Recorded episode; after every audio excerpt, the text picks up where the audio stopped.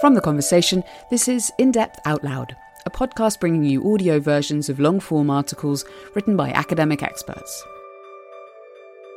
In this episode, how the future of shopping was shaped by its past. The pandemic changed the way we shop, but in the UK, many new initiatives are actually reinventing old ways of doing things. By Rachel Bowlby, Professor of Comparative Literature at University College London. Read by Jane Wing in partnership with Noa, News over Audio. You can listen to more articles from the conversation for free on the Noa app. It's a sunny spring Saturday morning in early 2019, and I'm having a coffee at the local Costa in Brentwood, a small Essex town where I've never been before. There are plenty of people out and about and smiling. I have a couple of hours to spare, so I'm planning to wander round and have a look in the shops. Then my phone pings. Surprise! It's a promotion from M&S. Here's 20% off when you shop online. The Brentwood branch of M&S is just a couple of doors down from where I am. I just passed it. But the notification isn't suggesting I go there. On the contrary, this special offer will deter me from shopping in an actual shop, on an actual high street, where I know I'd now be paying 25% more if you start from the lower price than I would if I bought online. It is, in effect, a counter advertisement taking me away from the shops and towards a virtual, online only future. Around this time, M&S had been closing stores in numerous locations. Many of these shops had been there for as long as people could remember and were part of the town's identity, like R&HS and unlike most other commercial brands, M&S evokes a feeling of belonging to a shared history. Looking back, my little counter epiphany now seems to encapsulate something of the fraught shopping mood of three years ago. The incident felt like a painful sign of the contradictory state of British retail, and especially that part of it that is commonly known as the High Street. The choice on offer was absurd for both the customers, only one rational way to go, and the company, why push customers away from the stores that are still in use? But it was somehow feasible then, in those innocent pre pandemic times, to take for granted the inevitable triumph of online retail, even if it brought with it the destruction of most other modes of buying and selling. Online shopping seemed in those days to be the next and natural step along the path that began with the introduction of self service. I started charting these developments more than 20 years ago when I wrote the book titled Carried Away The Invention of Modern Shopping.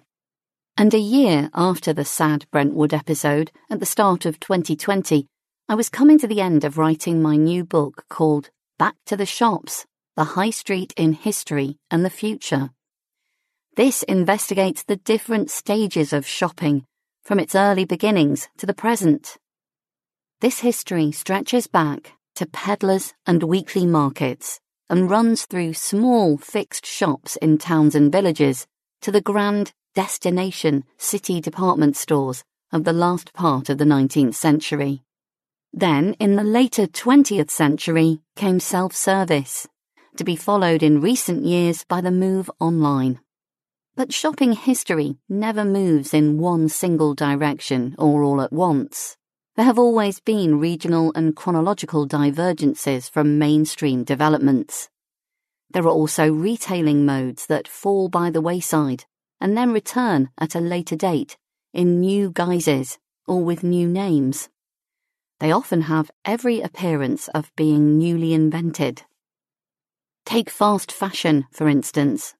We think of fast fashion as inseparable from a contemporary culture of rapid turnover but a version of it can be found as far back as the 18th century, well before garments were mass produced in factories.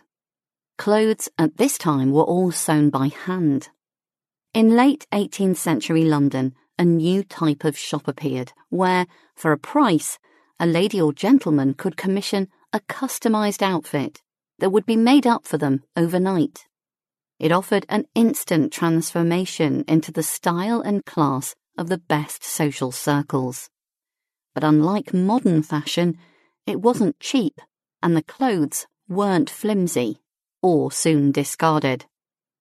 The same period also saw the arrival of short term shops, not unlike those that we now call pop ups. They might appear in any village when an itinerant salesman rented a room in the local pub as a temporary location for what he'd present as a flash sale, now or never.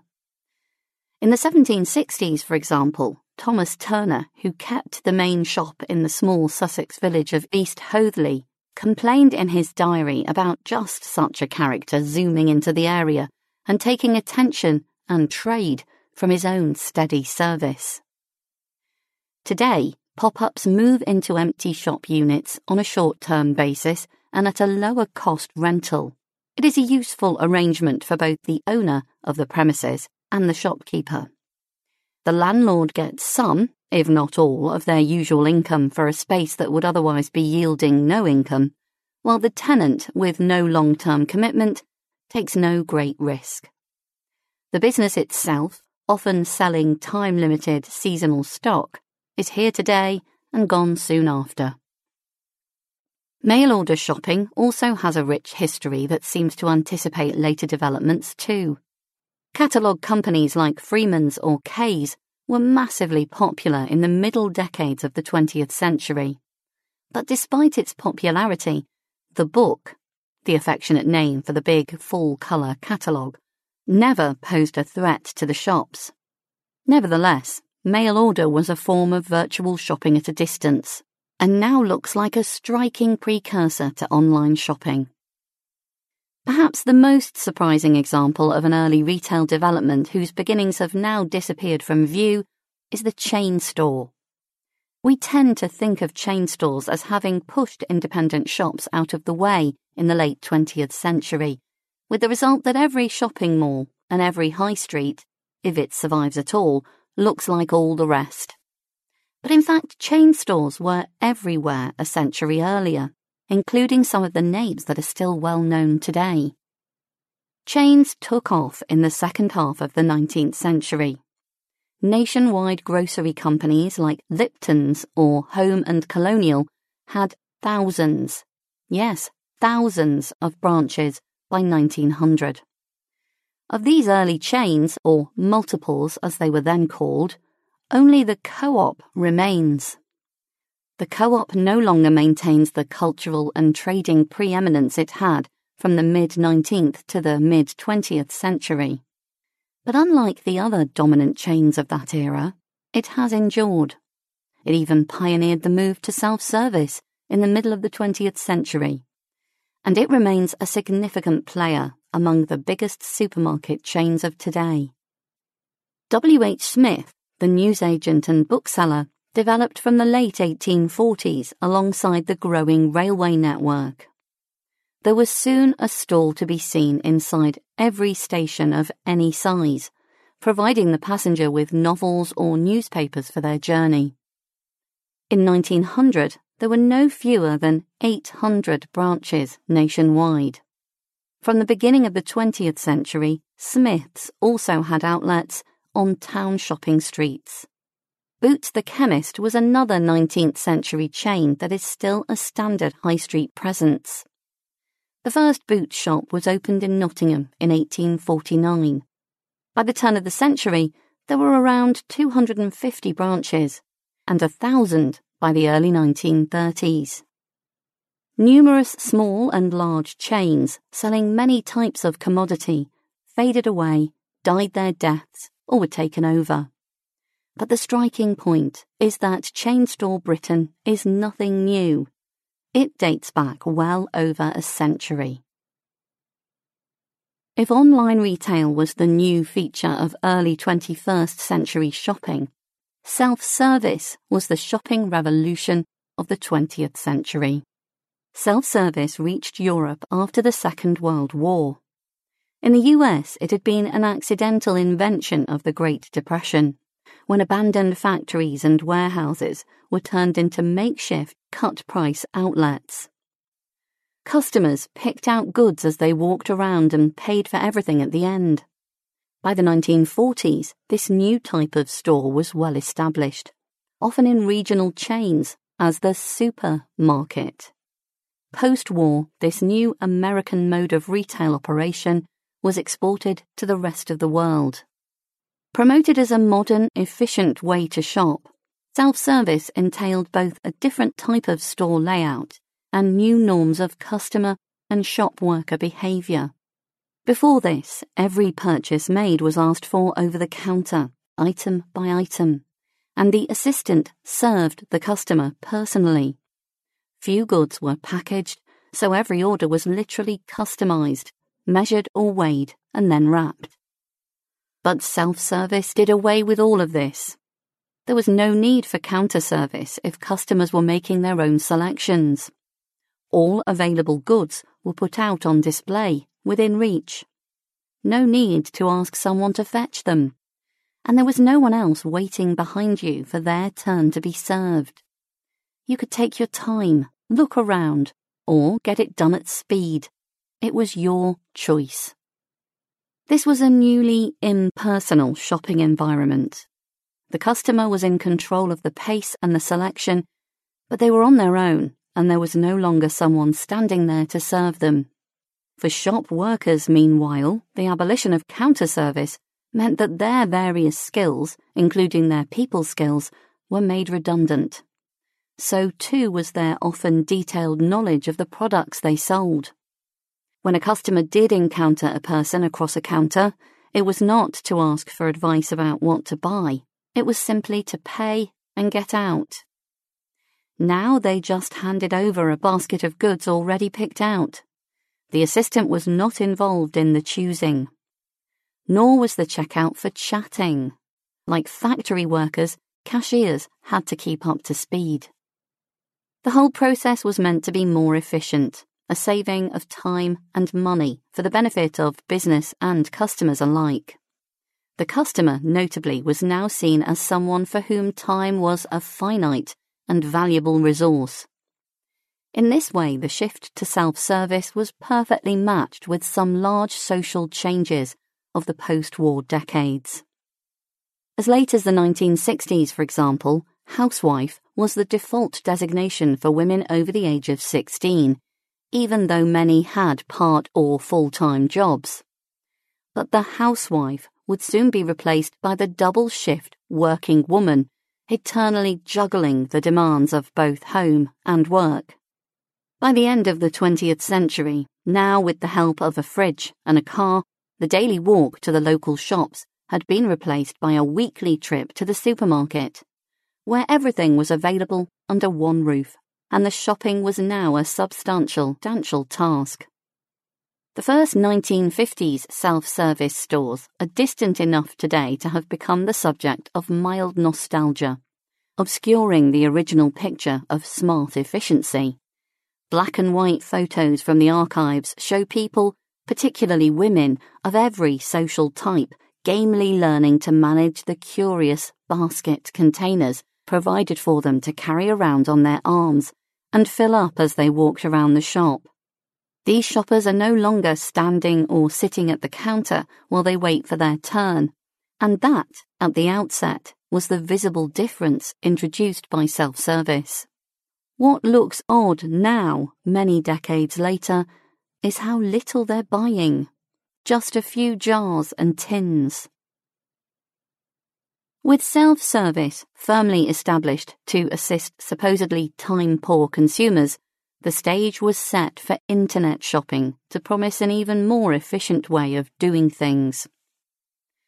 An Ocado flyer from early 2019 displays the caption, More time living, less time shopping, as if living and shopping have become mutually exclusive. And crucially, it is not money, but time. It's saving or gaining, which is the quantifiable currency of the promotion. In this way, the online upgrade appears to remove all remaining real life interference from the task of shopping. You don't have to take yourself anywhere to get to the store, which never closes.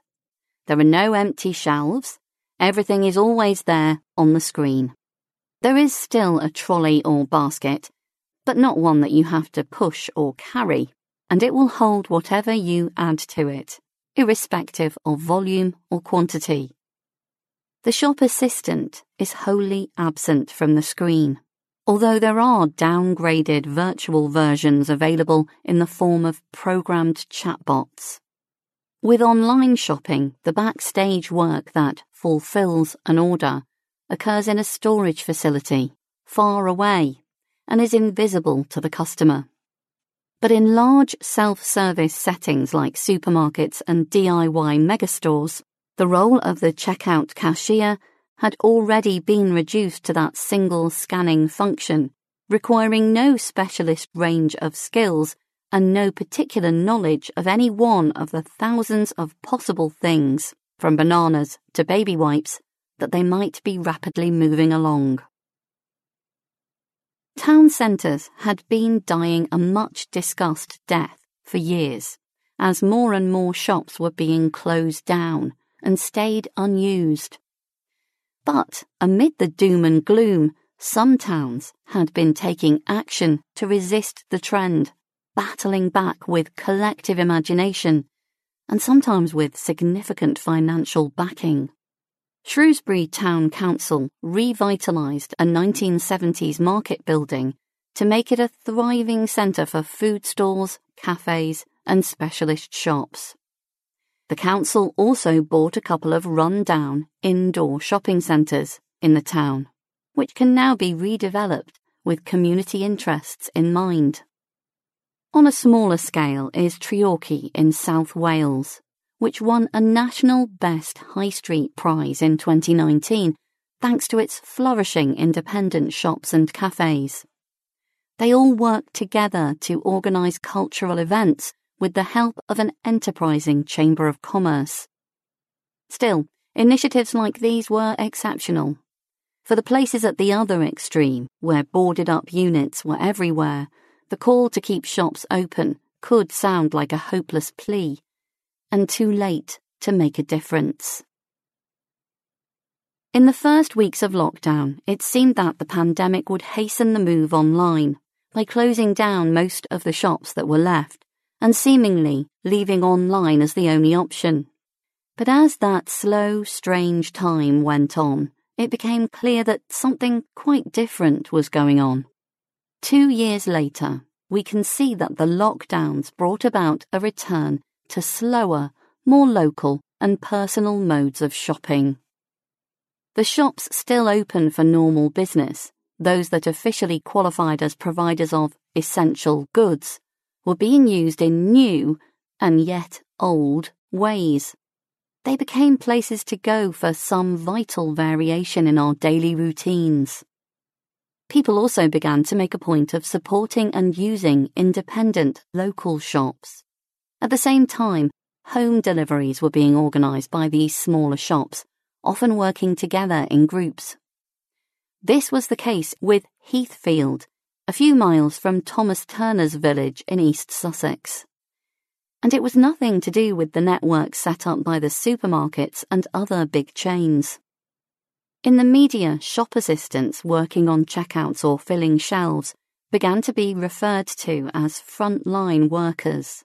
The implication of this promotion was that they were doing invaluable work that was comparable to the public spirited dedication of NHS employees. The local high street seemed to be benefiting from renewed appreciation. It was as if the pandemic had demonstrated what shops were really for and why we should not let them go. To say that shops, real shops, are a much needed community resource used to sound worthy and well meaning. Now it just states the obvious. Meanwhile, another related revival is happening home delivery. This is often assumed to have been an online invention promoted by big supermarkets as the latest expansion of their networks and by big stores of all kinds. Some of the big home delivery names, such as Boohoo and ASOS, have no physical shops at all. But until the middle of the 20th century, most shops offered home delivery as a matter of course. For many food products, like milk or meat, this arrangement was the default. The butcher's boy brought round the tray of meat, and the milkman delivered the bottles direct to your doorstep every morning. With self service came the end of most home delivery services, too. When bigger supermarkets were built on the edges of towns in the 1980s and 1990s, the basket became a big trolley, and people put all the bags they came out with into the back of a car. As with all the other changes associated with self service, the difference was that customers were doing this work themselves. The service was no longer provided by others. The new delivery services offered by smaller, independent stores that started up during lockdown represented a return to local arrangements of the kind that were standard before the arrival of self service. Yet orders are often now made online. In this case, then, new technology has actively contributed to the revival of an older form of shopping. In the East Sussex village of Rushlake Green, for example, the local shop began to offer home deliveries. This was so successful that they acquired a new delivery van with their name on the side. This marked something of a return to the 1930s, when local shops first started investing in a motor van to make deliveries, a new trend much remarked on in the trade handbooks of the time. As it happens, this joining of the traditional with the latest tech is itself a long established phenomenon in the history of retail distribution. New modes of transport and communication have repeatedly modified the existing conditions of shopping, and the current manifestation has striking antecedents. Virginia Woolf's last novel, called Between the Acts, offers a nice illustration of this. It is set at the end of the 1930s, when the installation of domestic telephones was beginning to make it possible for affluent customers to ring up the shop and order their meat or groceries for delivery without having to leave the house or send a servant. One scene in the novel has a country lady distractedly ordering fish in time for lunch while she brushes her hair in front of the mirror and murmurs lines of poetry to herself. A few pages later, just as she requested, the fish had been delivered. Mitchell's boy, holding them in the crook of his arm, jumped off his motorbike. The narrator stays with this small domestic event for a moment, commenting on how the motorbike, a recent arrival on the local scene, is driving slow old habits out of use. Quote, no feeding the pony with lumps of sugar at the kitchen door, nor time for gossip, since his round has been increased.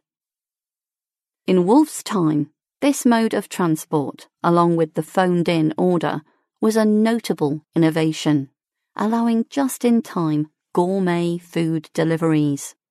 Almost a century later, the exclusive telephone is now the semi universal smartphone but the method of ordering at a distance is the same.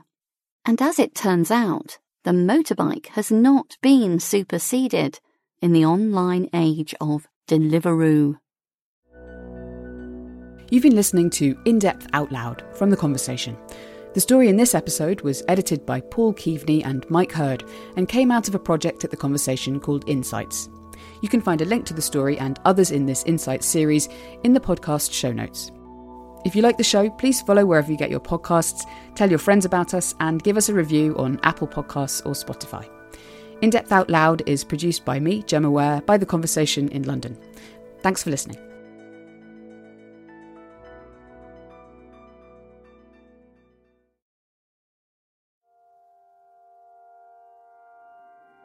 If you're enjoying this podcast, why not check out The Conversation Weekly? Hosted by me, Dan Merino, in San Francisco, and me, Gemma Ware, in London. Each week, we talk to scholars and researchers, getting the inside story on new scientific breakthroughs. The Standard Model is probably the most successful scientific theory that we've ever developed. And the history and context behind the headlines. The United States starts to funnel money in Afghanistan, but the people they end up allying with are the most reactionary groups.